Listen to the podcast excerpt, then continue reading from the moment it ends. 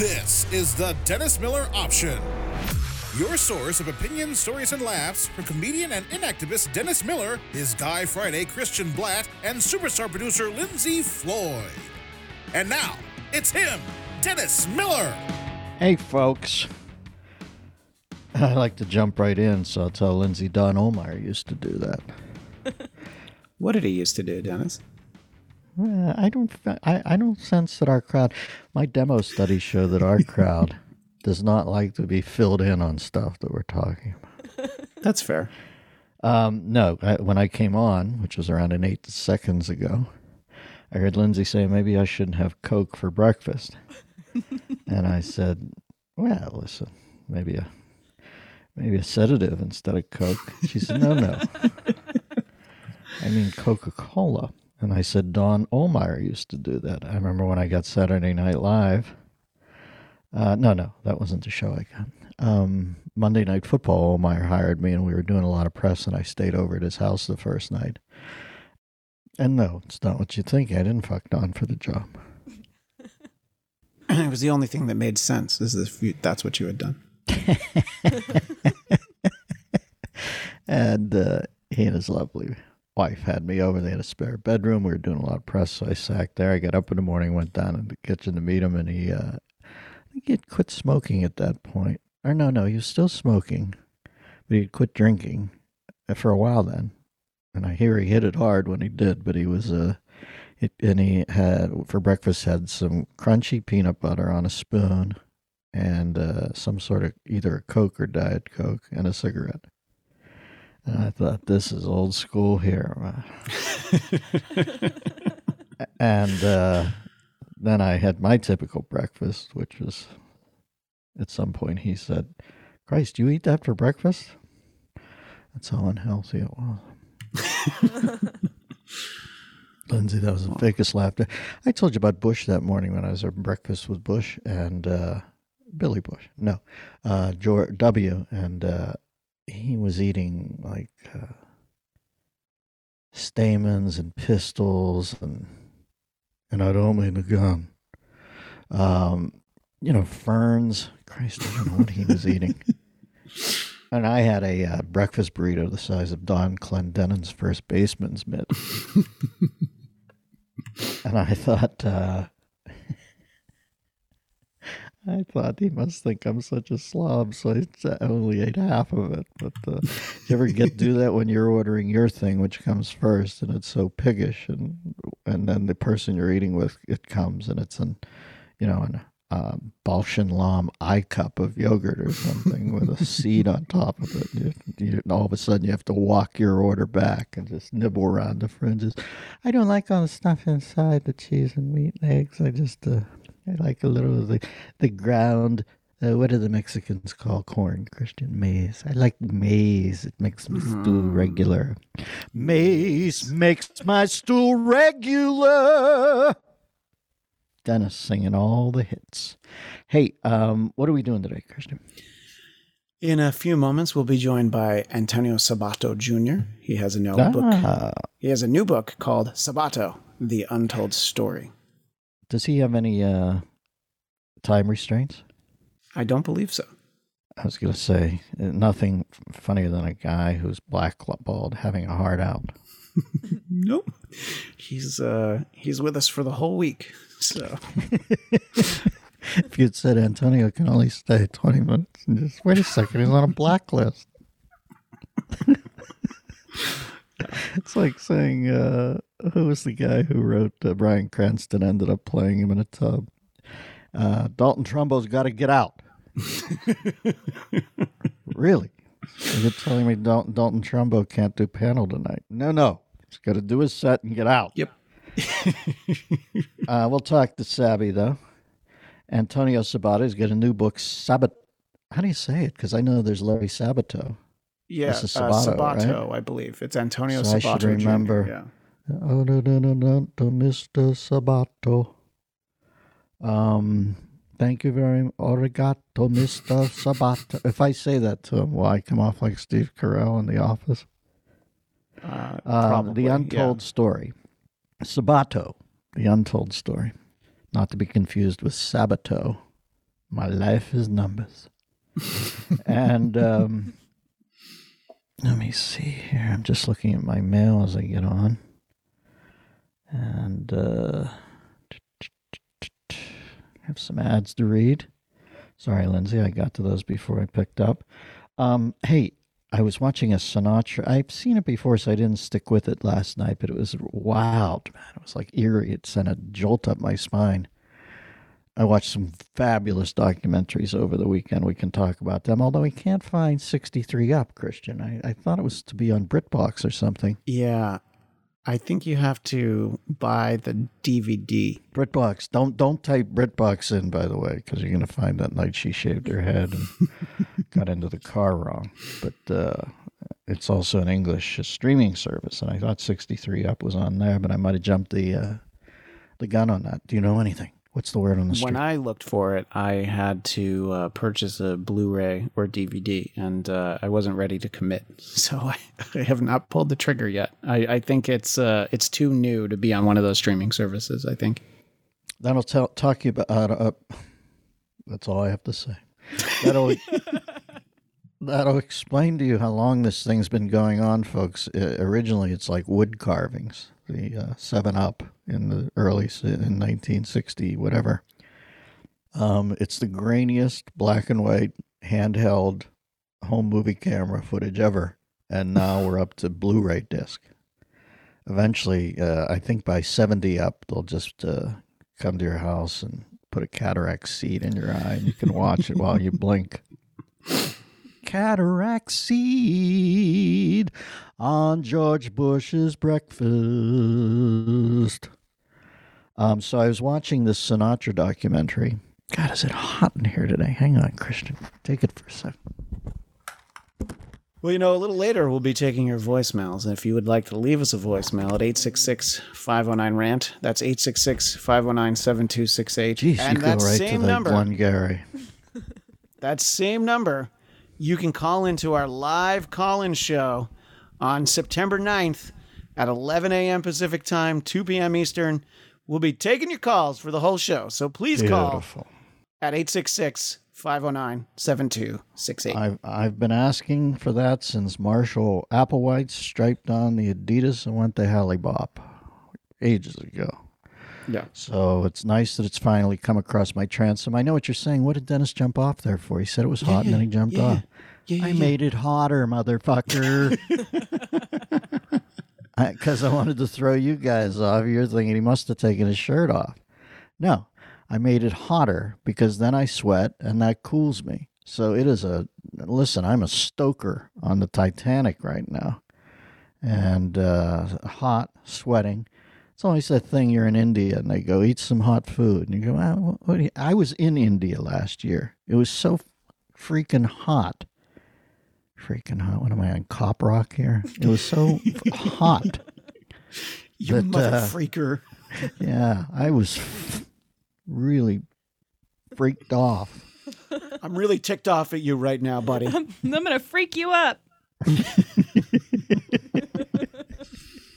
but I ate some curry or something to make it hotter and see if that worked. I almost yeah. passed out. I almost fainted. and uh, I was this guy I was with on this tour group said, "What are you doing?" And I said, "Well, it's hot." They always say, "He's like, what are you crazy?" He was in the swimming pool looking up at me. I was eating poolside. He said, "Get in the pool." Yeah. I said, "Yeah, that's better." Man, that was a fun trip. I gotta call that cat. He was a great guy. Um, I'll spare his name on the air because nobody wants to be brought into my little kingdom. Where they, I say I had fun with a guy and his wife on a trip that we befriended each other. Next thing you know, they're trying to see if he and you know Josh Allen were texting when the Buffalo Bill quarterback was 14 and used some racy language. So I'm watching the Alex Gibney documentary on Sinatra again, and I backed out of it because I, but I did uh, watch the first 30 minutes because it's just intoxicating young Sinatra. Caliper Sinatra. They show a Life magazine picture of him before his final concert at the Mark Taper. and it's him wrapping it up, and it's a shot that I'm sure his publicist might not have cleared because it's him looking like an older guy in a golf hat, you know, and it's not smooth Sinatra, Chairman Sinatra. It's sort of like, uh, you know, Hager brothers in the cornfield Sinatra, and uh, on the hat I freeze it for a second because once I watch something ad nauseum, I start to broaden my gaze out to the perimeter of the shot and see what I can pick up in an ancillary. You know, I'm always looking for that camera boom when they skip down the road after conscripting the uh, Tin Man into the then duo to be trio on their way to see Oz because I I hear there's a camera boom in there somewhere or a boom mic. Uh, in the woods as they skip down the road. So I'm always, you know, Zapruder filming that. But I froze it and I looked at the logo and it said Columbine Country Club. Ooh, it gave me such chills. Can you imagine out of all the country clubs in the world that Sinatra's wearing one for Columbine so many yeah. years before Columbine, just the word itself becomes a, a Stargate into, you know, hell. This episode is brought to you by Magic Spoon. You know, growing up, cereal was one of the best parts of being a kid, but I had to give it up because as I grew older, I realized it was so full of sugar, and let's put it under the general heading junk. I wasn't sure I could eat it anymore. I've been trying to cut down on carbs, sugar, unhealthy food, and realized I basically can't eat much anymore. Christian, I, I, I don't know. Are you hell? Are you a, bran nut guy in the morning, or are you? Uh... No, I'm a, I'm a half a rasher of bacon and well, if you want to balance out your eggs. diet, listen to me talk about Magic Spoon because it's great cereal, tastes great, takes you back to your kids. It's uh, Captain Crunch if he was a medic. Let's put it that way. Uh, zero sugar, 11 grams of protein, only three net grams of carbs in each serving. Four flavors: cocoa, fruity, frosted, and blueberry. And they don't cheat you on the flavor talking like you're going to pick this up and it's going to, you know, taste all four of the flavors will taste the same. These have bang for their buck. Taste amazing. It's, I think, too good to be true. Keto friendly, glute, glute, glute, glute. Sorry, I was drowning. Gluten free, grain free, soy free, low carb, GMO free, and uh, I'm the fruity type. And I like their fruity cereal too. Go to magicspoon.com slash Miller to grab a variety pack and try it today. And be sure to use our promo code Miller at checkout to get free shipping. And Magic Spoon is so confident in their product, it's backed with a 100% happiness guarantee. So if you don't like it for any reason, they'll refund your money and there will be no questions asked. That's magicspoon.com slash Miller. Use the code Miller for free shipping. And we thank Magic Spoon for sponsoring the podcast. What time's Antonio joining us? He has actually just joined us right now. Antonio. Hey, Dennis, how you doing, pal? How are you, my brother? I'm a young kid with a dream. What are you up to? Hey, just just working a dream here on the other side. I'm in Florida, so you in Cali still? Um, yeah, up in Montecito and uh, planning my uh, my escape. Professor Evil pod escape because it's getting weird out here, brother. or Doctor Evil, whatever the fuck that character's name. We're talking Antonio Sabato Jr. His new book is Sabato. The Untold Story. And what I want to ask you about, brother, is uh, tell me about Antonio Sabato Sr. Tell, uh, tell me about your, your dad. You brag on him? Is he a good cat? Tell me about him. Yeah, my dad is a great cat. I mean, he's been around a long time, and He's seen the world. He's made many movies. He's got incredible stories. He's one of those guys that he comes in a party and he just makes it even better. You know, he's just uh, he's my dad. You know, I mean, he just had a, a, a rough life, a tough life, a great life, all that bunched in together. So it's I'm very proud of my dad. Sure. Man, is did you get your dashing good looks from him? Because you're a handsome cat. Is it your mom, your dad, or both of them? You know, I, I appreciate my parents. I, I got the best out of both in so many ways. You know, the way the way that I grew up thinking and my drive to do certain things and to push myself, all that stuff kind of came from them. You know, never give up kind of attitude. You know, so I thank my folks for that, man. They they they they set me straight, and uh, hopefully I was able to teach the same stuff to my kids and. um you know, kind of uh, revolving the door, you know. But, uh, you know, we, me and my family are close. You know, we came from Italy. We came here twice. You know, we didn't do it once. We did it twice. You know, we came here to this country legally, and we stuck together through hard times. You know, so the American dream. You know, what can I say? I'm very, I'm very fortunate to have the best parents in the world. Antonio, tell me about the. Is, is your mom and dad Italian? Tell me, just tell me about them a little, because I see as I'm reading my notes here, your mom's extended family lost people in Auschwitz. So tell me, uh, tell, boy, Yeah. if that doesn't steal you for life, right there, you, you better get steely then. Yeah, my parents are tough. You know, my mom was born in Prague, and and my grandmother, her mother, was the only one that survived Auschwitz. You know, they took her brother, my grandmother's brother, and my great grandparents. They took them and put them in a train, and um, that was the last we seen them. You know, that the world seen them, and they, and they died at Auschwitz. And my grandmother was able to to get a fake name, to escape, to run away, to to hide in Prague, and, and she met my grandfather. and My mother was born, and um, you know, so my grandmother had to deal with the Germans, and then she had to deal with the Russians and the Communist Party. And uh, and you'll read it in the book. I mean, there's fascinating stories that I talk about my parent, my parents, and my grandparents, and what they had to go through, and the life that they had to go through, and the incident that happened to my grandmother, which you have to read. It's fascinating um, and very sad. And um, it's just uh, you know when your family goes through that, and you know about socialism and all just all the things that have ruined uh, worlds and um, and people in general and families and ruined them for life. Uh, we've seen them. You know, we've seen it. And you cannot abide it. You cannot abide it at that No. point. It's all too real. When I when I hear stories like your mom, and I think about some of the pussies I see on camera now talking about microaggressions making them bedridden, you think, wake the fuck up. Life gets Yeah, you're right. real. Are you kidding me? Yeah, you know, we, we live in a society where people just don't have respect. They don't even have respect for themselves in, in some ways. So they don't want to learn and understand about factual things and history and things that happen in the world. So when you don't do that and you just listen to the fake media 24 hours a day, you're bound to fall in that trap. And um, it's very sad to see because a lot of uh, our young kids out there are falling into it and um, and they seem to know it all and they don't. You know, it's that's why I tell people, especially young folks, I tell them travel, see the world, read books, get to know the real history. You know, find out for yourself what really happened, what really is going on nowadays, so then you can make up your own mind. But don't just watch and listen and go, okay, that's the truth. Make your own truth. Learn from facts. You know, and because facts don't change, those stay the same way, and uh, that's what I, I tend to believe. You know, and, and so it's sad to see in our country and the world that kind of hypocrisy going on, especially at a young age. But um, I, I, I'm hopeful that things will change, and hopefully, out of this amount of people that don't know nothing about the world, there's some in there that know about the world and they want to make the world a better place. Know, I'll I tell you what. Antonio, I've always believed in facts too, but I'm starting to see something that I, well, I think is the subjectification of the empirical. I'm starting to hear teachers say two plus two doesn't necessarily equal four, and you think, oh my God, this Yeah. is the point we've gotten to now that we're starting to Yeah. hedge our bets on the things that are etched in stone. Heartbreaking.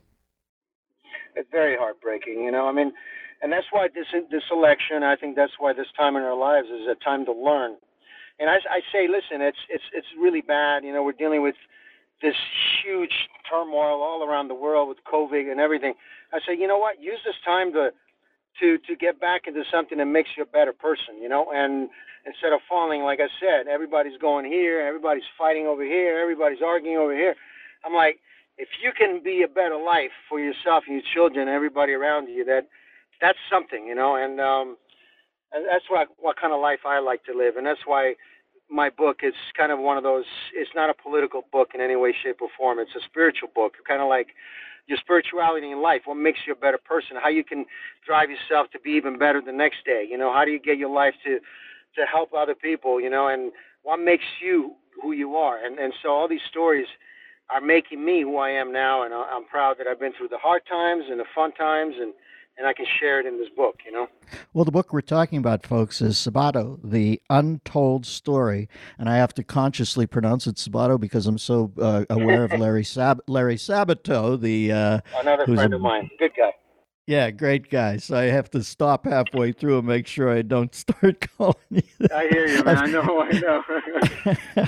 now, Antonio, I, I I'm thinking of uh, I know your dad. Well, it's it's so funny in the notes they always refer to somebody as Antonio Sabato Senior, and then you realize that Right. only when the kid becomes famous do they become senior Right, because only when- the I mean, it's it's funny. Like when you become famous, they always it's the only job in the world they have to say like I can't call you Dennis. I got to say Dennis Miller. You know what I mean? It's like I got to say it's always the first and last name makes sure everybody knows that it's you. You know, and uh, it's it's it's cool. I think it's always been something that has always inspired me to to know more about this business that we that that we're in. Like there's strange things that happen in Hollywood show business. It's one of them. You got to call them by the first and the last name.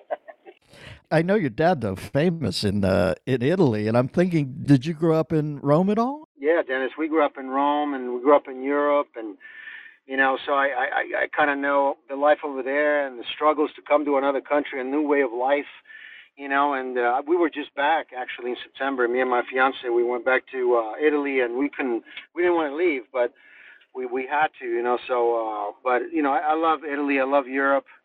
Um, I know all the good things and the bad things of, of the European mentality, and I can appreciate some, and some of them I'm, I'm not so close. You know, I I, I kind of like in the middle. You know, I, I like the business side of an American mind. You know, the the driven, the hardworking. You know, the honor to the country and to the flag. You know, and I also like the Italian mellow. You know, yeah. spend hours in the kitchen, eat, hang out with the family. You know, so I got I got the best of both worlds. You know. We're talking to Antonio Sabato, and the book is The Untold Story. Sabato, The Untold Story. And it's funny, the last time I was in Rome, I can tell you, how the events of the day are so saddening. They've creeped into your prefrontal lobes. I always go to Rome, and it's one of my, well, probably my favorite city in the world. I just could sit there all day and watch.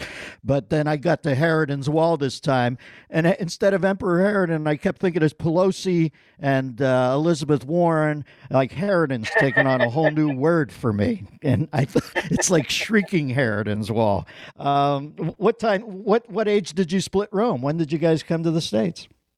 I was uh, barely a teen. I was 12 years old. Me and my sister uh, and my dad and my mom came here and with a dream, and uh, we went to brand new American schools, and way of teaching was different. I had to kind of cope with it for several years to adjust, learn the language, all that. But it was, you know, I, I was always fascinated with America as a country and the mentality and everything, like I said earlier. And I was just, I was so proud to be able to have a chance with the you know the thanks to my family to come here and and become an American citizen. So I, I, I never look back and go, I wish I never did it. I'm like, yeah. I love this country. I really do. I love I love America. Well, getting you out of there at 12, I can see your mom and dad sitting down at the table and say, We got to move to America because if we have Antonio with that mug running around La Dolce Vita, this is going to get very frenetic. So we got to split, get back to the States. When you think of your future, you think of goals, of where you want to be. Substitute dreams for goals, and suddenly planning your future is bigger because no one ever has small dreams. Dare to dream bigger and start your bigger future with a degree from Ashford University. Ashford University's online bachelor's and master's degree programs allow you to learn on a convenient and flexible schedule. At Ashford, expert faculty teaches you real world skills from real world experience in online classes built for life's twists and turns. You can learn from home or wherever you feel comfortable. You can pursue a degree in one of Ashford's 60 plus programs like business administration, healthcare administration, and psychology with 24 7 access to your classroom.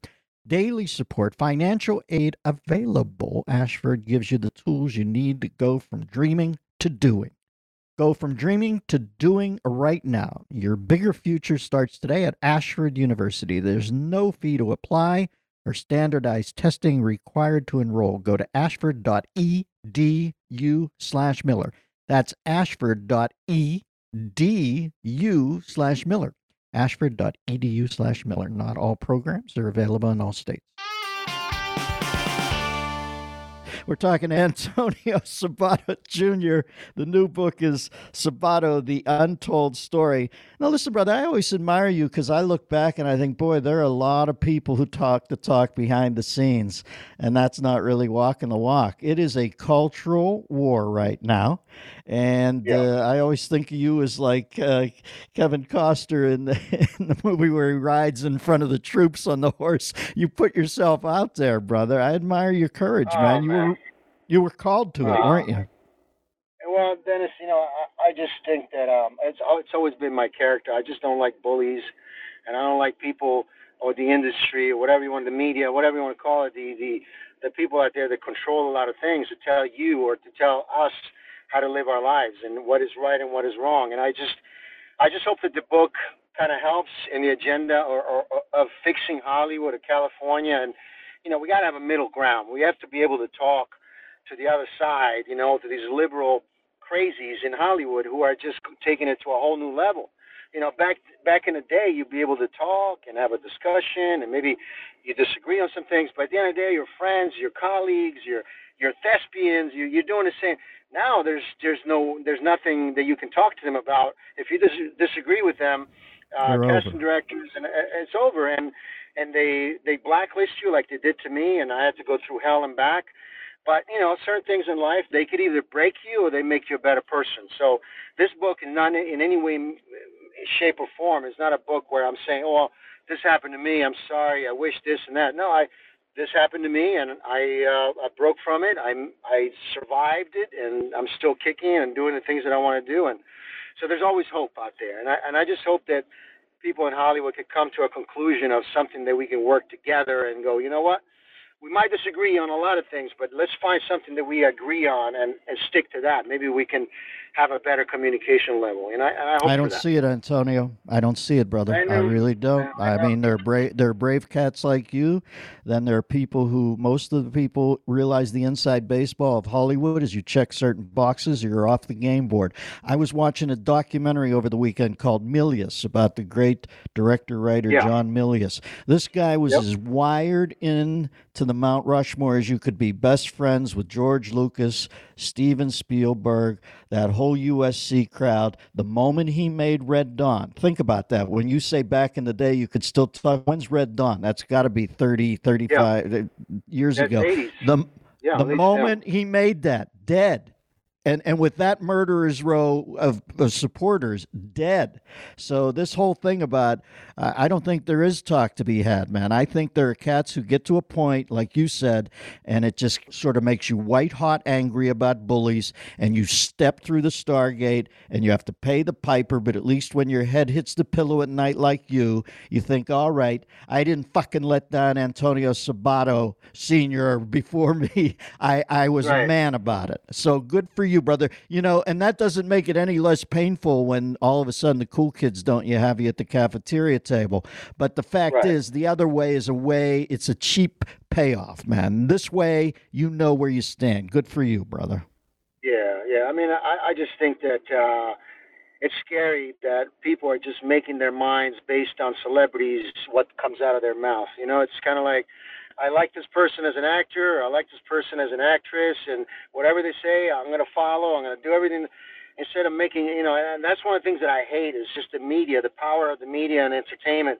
That if if you try to reach a lot of people by trying to promote things that are not valuable in the long run, that's going to hurt a lot of people. So. Uh, I, I think that we need to fight for what is right and, and, and some sort of peace around around this country. I mean, listen, we we live in a really crazy times where at the end of the day, uh, God is going to be stronger than everything. We're the, the good the goodness is gonna is gonna surpass the evil, and we're gonna make it through one way or another. I don't know how, but I know we're gonna make it.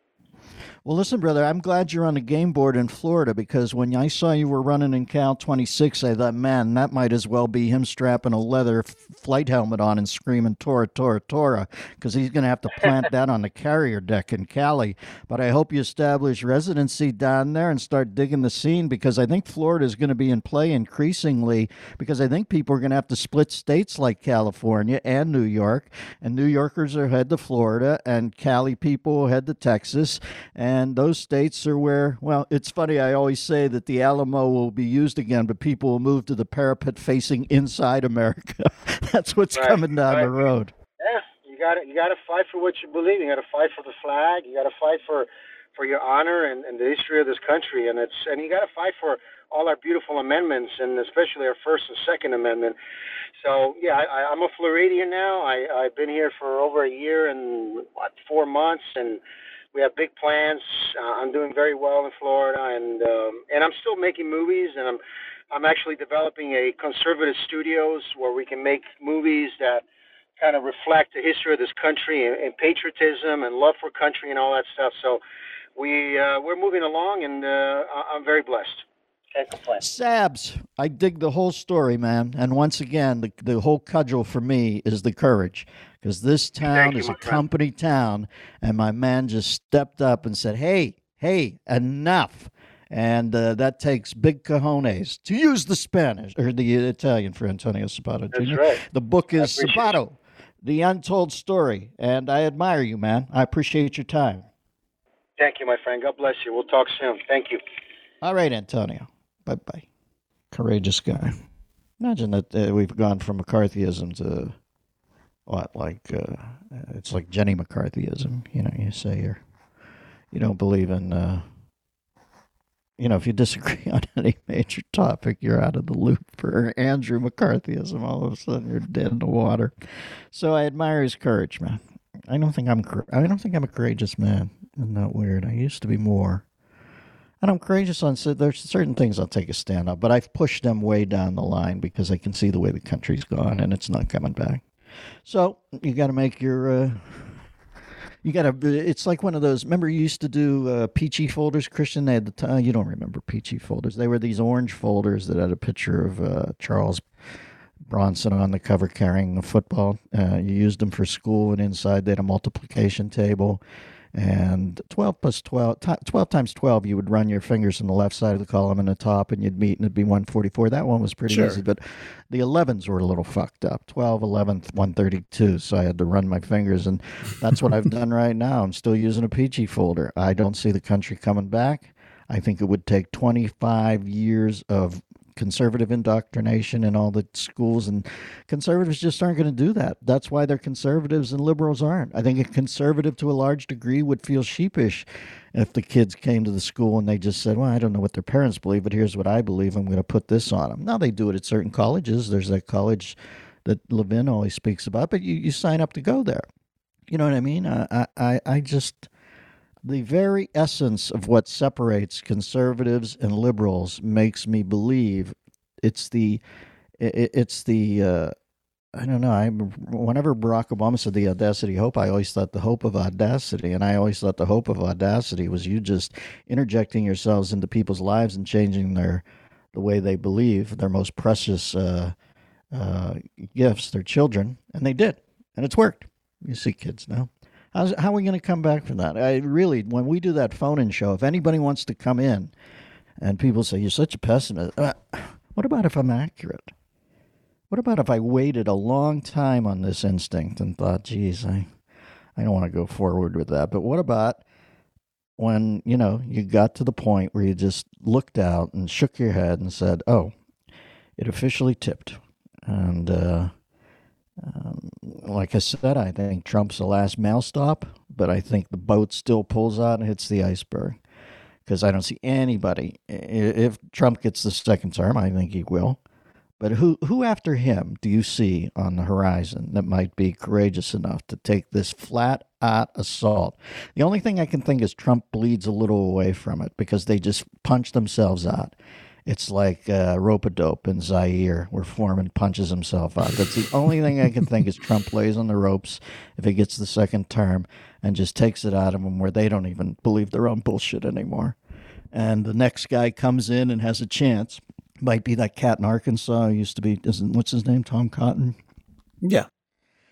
But you know, he's not as uh, you know. People can uh, say all they want when you say this, but he's not as charismatic as Trump. People say charismatic.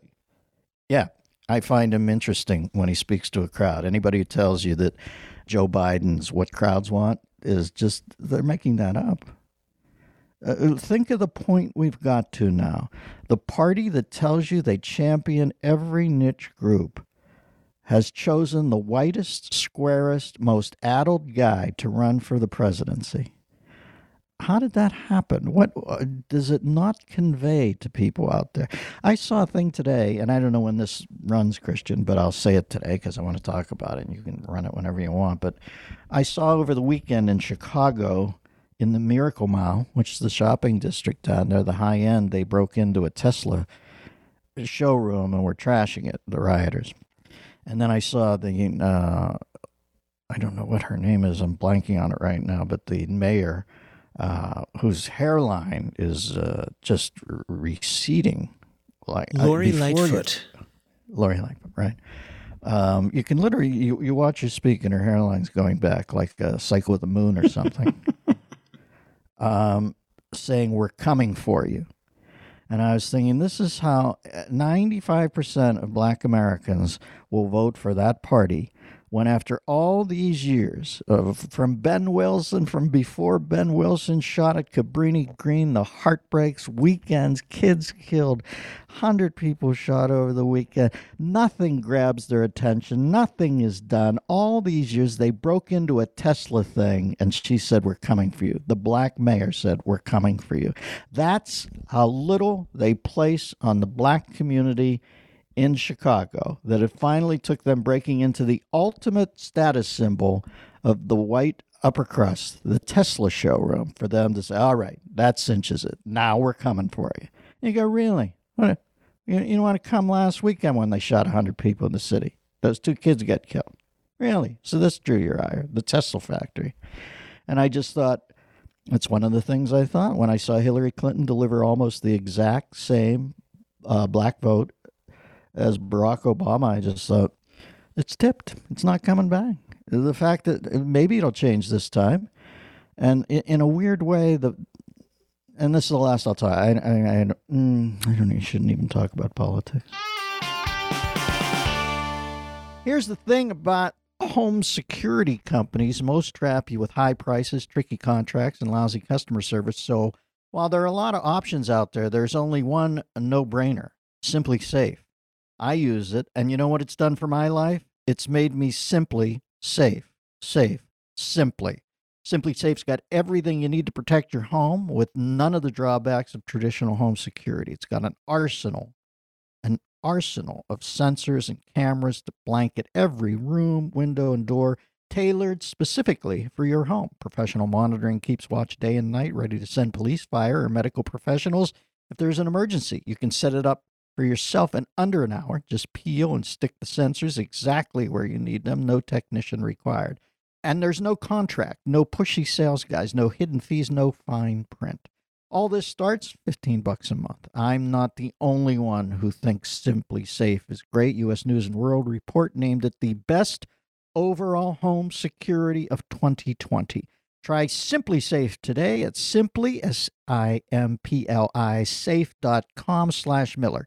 You get free shipping and a 60-day risk-free trial. There's nothing, nothing to lose. That's simplisafe.com slash Miller. What do we got, Christian? What's your favorite Mexican food? Chimichanga, mostly because I like to say it. The food's okay, but I like to walk into a place and be like, I will like dos chimichanga, and I get two. I'm getting more disciplined in my old age because I've sworn to myself to stay out of it, and uh, I'm, it's a little bit of a I've gone up country to Galt's Gulch, and uh, then occasionally I'll dip tip my foot in because I do think about it like anybody Sure. that would their own country, and then I can just get to the point now again it's a it's a waste. It's happened. Well, we've got some voicemails, uh, and you mentioned the John Milius documentary, but were there other ones, the Sinatra and that? Because you were in the midst of talking about documentaries before uh, Antonio joined us. Okay, Sinatra the Columbine hat just goosed me, freaked me out. Uh, the Milius thing is brilliant, and he's brilliant, and he was gone. Like when Red Dawn opened, he was gone. Yeah, 1984 is when that movie opened. Yeah, well, there you go. Talk about things Exactly. dovetailing. Everybody's favorite, the coolest guy. Every every important filmmaker, star, reluctant people answers the call to speak for Milius, who now is in a post-stroke, a recovering reverie, but one of the sharpest minds, not what it was, which is its own uh, you know, some Dante Alighieri's symbolic re- uh, retribution. But to see Spielberg, Lucas, everybody just kissing the ring on what a cool guy he was and how he was an outlier, and they, but he was the guy they went to when they needed help on the writing or the smarts or the, you know, Yeah, I didn't even realize. I'm just looking him up right now. I didn't realize that he wrote Apocalypse Now. I mean, he adapted Yeah. it from the book, but that's that's impressive. well, lost the uh, Academy Award to the I think Robert Benton maybe who wrote uh, Kramer versus Kramer. I love Kramer versus Kramer, but as a grand operatic, uh, the, the uh, of Vietnam opus, you got to admit that thing has big kill shots in it that should have won at the Oscar. Charlie, don't surf.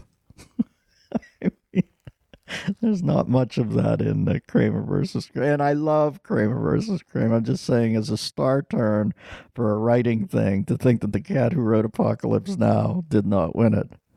Uh, although there is that moment, uh, I don't know who crafted that for. Maybe I might, I have Benton wrong. Maybe I know he directed it, but I don't know who wrote it. But the fact that uh, at the beginning the, the film is bookended by Dustin and his young boy being completely incapable of getting flapjacks off the pad at the beginning of the film when she leaves.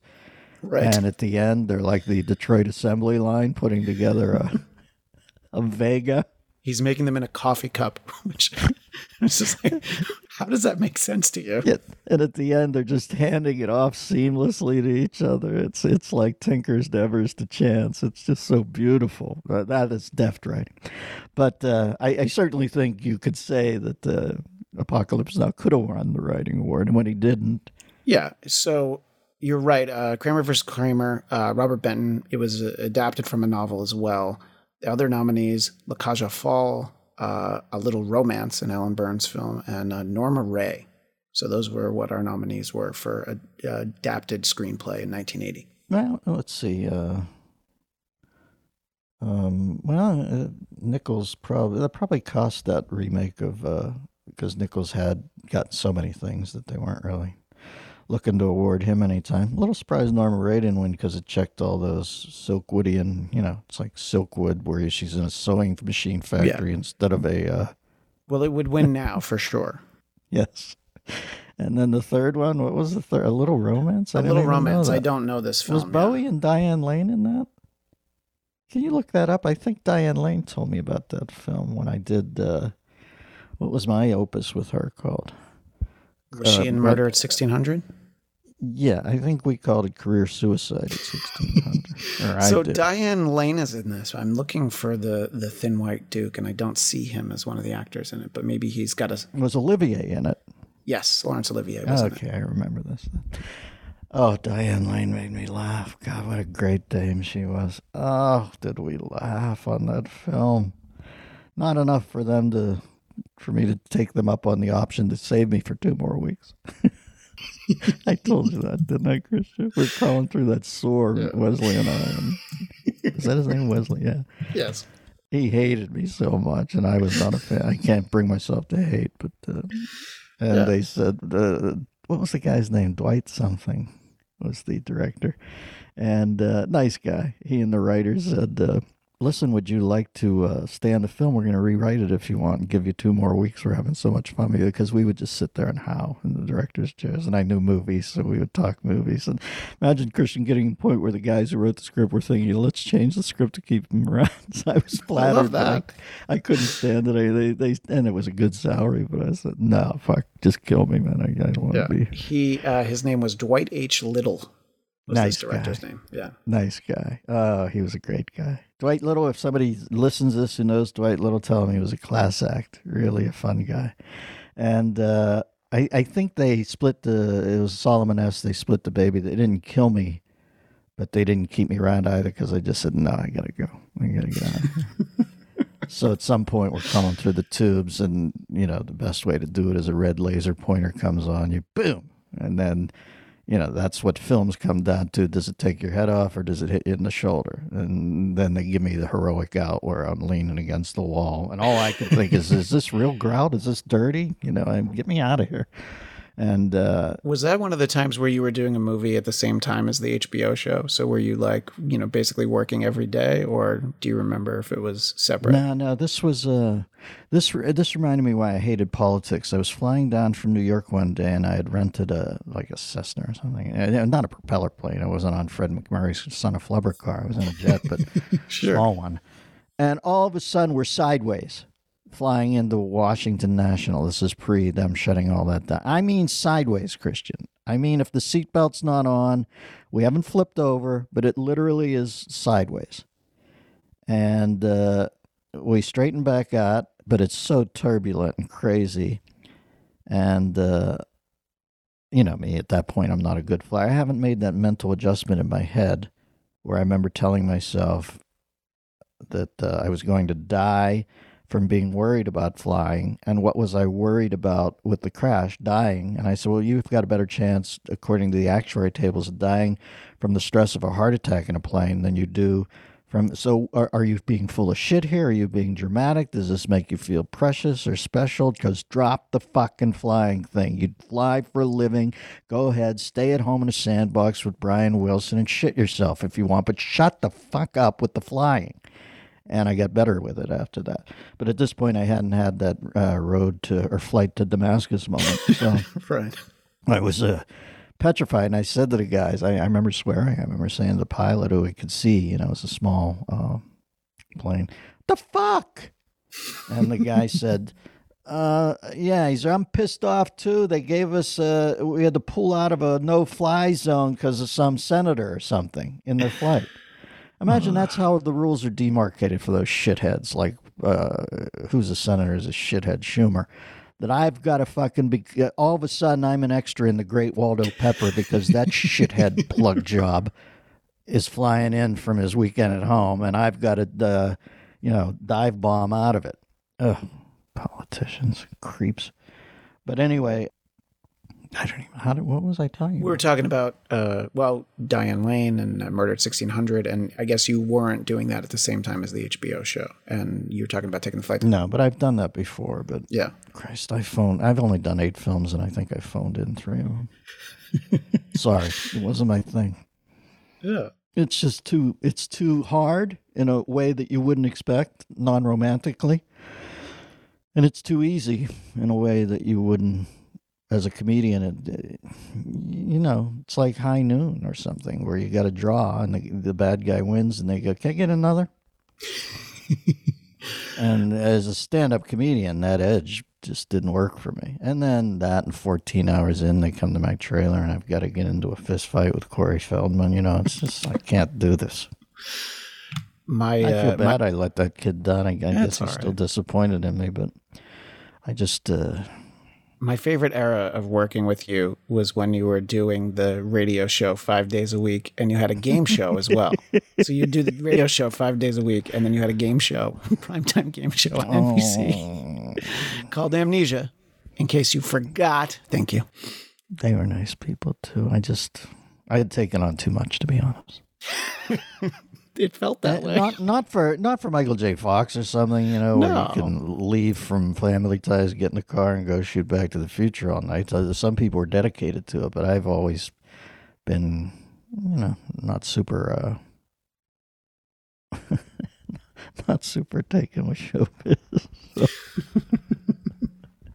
I think that uh, what happened there was uh, I just. Uh, kind of didn't answer the call. Sorry, it's tough for me to be self to praise myself like that. Um, so what else is up, Christian? What do we do? Were there any other documentaries or have we uh, talked through all of them? Oh, Milius? Oh, yes, yes. The coup de grace. Maybe I didn't. Maybe I talked about it already on here because we had a podcast recently.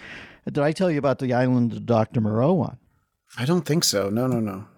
Oh, Richard Stanley, who's some guerrilla filmmaker way back when, does a couple of small uh, films that I, guess they're trying. You, you remember it became a trend eventually to take guys like Ridley Scott, who was a commercial director, things like that, and give them films. And it happens today where kids will get films off a streaming thing or something that they did. Yeah, I mean the Marvel movies. That's typically what they do. It's like Yeah. sitcom directors and yeah, commercial directors and stuff. Yeah. Well, this might have been the first time somebody pushed chips in on like that because it was uh, Richard Stanley, and he was doing the third remake of The Island of Dr. Moreau, and it ends up being Brando and Val Kilmer and uh, this tiniest man in the world, like 22 inches, in the in, in, somewhere in off the coast of northern Japan or something. Just craziness. And the guy has a complete nervous breakdown. Richard Stanley's first time director, and Val and Brando just run him off the film for shits and giggles. The guy is so fucked up that he goes into the woods near the shot where, where they're shooting and lives out there for a while, just as a crazy Kaczynski like hermit, goes mad, wants to see what's up with the film, starts coming on the set dressed as uh, one of the animal people. The former director is now an extra on the set, snooping. And uh, it, it's just, and you can't help but like the guy. He's kind of charming, but you can see he's just wrecked. He's wrecked. Can you imagine trying to keep your head above water in the wake that is Brando and front running Val Kilmer. Val, at that point, you know, still has some cachet, and they just abuse Yeah. this guy horrifically. And uh, And it was supposed to be Rob Morrow before it was Val Kilmer. I'm reading. No, no, I think Rob turns up in it. It was supposed Oh, to be somebody else who just split the scenery, and Rob Morrow got it. And I was talking to John Corbett about it, and he said, I remember Rob told me about this when they're on Northern Exposure. They had a bit of a hiatus, and Sure. he came back and he looked like Rod Taylor falling into the dining room at the beginning of the time machine with smoke coming off his head. Like, what the hell happened out there? So this was Brando doing a Kurtz turn yet again, where he, he'd gone up the river and gone mad and turned everybody into Dennis Hopper. But it's a brilliant documentary called uh, Richard. Look for Richard Stanley or the making of Doctor Moreau. it says it all about showbiz. What what a craze and a completely untrustable art form, as it should be. The uh, the documentary is called Lost Soul: The Doomed Journey. And did I have his name right? Is it Richard Stanley? Mhm, Richard Stanley. Yeah, um, I'm gonna watch this this afternoon for sure. yeah, I can't wait to oh, watch this. Christian, it's so up your alley. I think I even said that to Carolyn as we were watching it because she started out half watching it, saying, "What are you watching?" and then she was so engrossed that at the end she said, "That was a great documentary." I said, "You know, would love that, Christian." Christian would eat that up. So yeah, give that a tumble, and we'll talk about it in in more detail next time. You know, you're talking about things to watch. I wanted to let you know that uh, I did watch that film Palm Springs with uh, Andy Samberg, and uh, that I guess your friend directed. Yeah, my and, friend uh, directed it. it was great. I, re- I really had fun with it, and it's like I, I felt like I thought I knew what it was when it started, and uh, I don't know, it surprised me. So I, I think people should yeah, definitely check a good that out. job, didn't he? Yeah, yeah. Palm Springs is on Hulu, so if you have Hulu, you don't even have to pay extra for it. my my well my friend like he's not my peer he's my his mother and father are my dear friends and he's the their beloved son who I've always loved too Max Barbakow but uh, it's so sweet to see him he's he's heavy in the game now and I told you he's doing a film uh, it sounds like something uh, twist on twins uh, with Schwarzenegger and DeVito where it's Jason Momoa and Peter Dinklage Oh, that's fantastic! doesn't that sound funny Yes. with his touch. I, I think Oh, he's going to have a huge hit there. So that's it. We'll see you next time on Dennis Miller. Uh, what is it? Option. the Dennis Miller option. Thanks for listening to the Dennis Miller Option exclusively on Westwood One. Tune in to new episodes every Tuesday and Thursday on the Westwood One app, westwood1.com, and on Apple Podcasts. And remember to rate, review, and share. Until next time, that's the show, and we are out of here. From the Westwood One Podcast Network.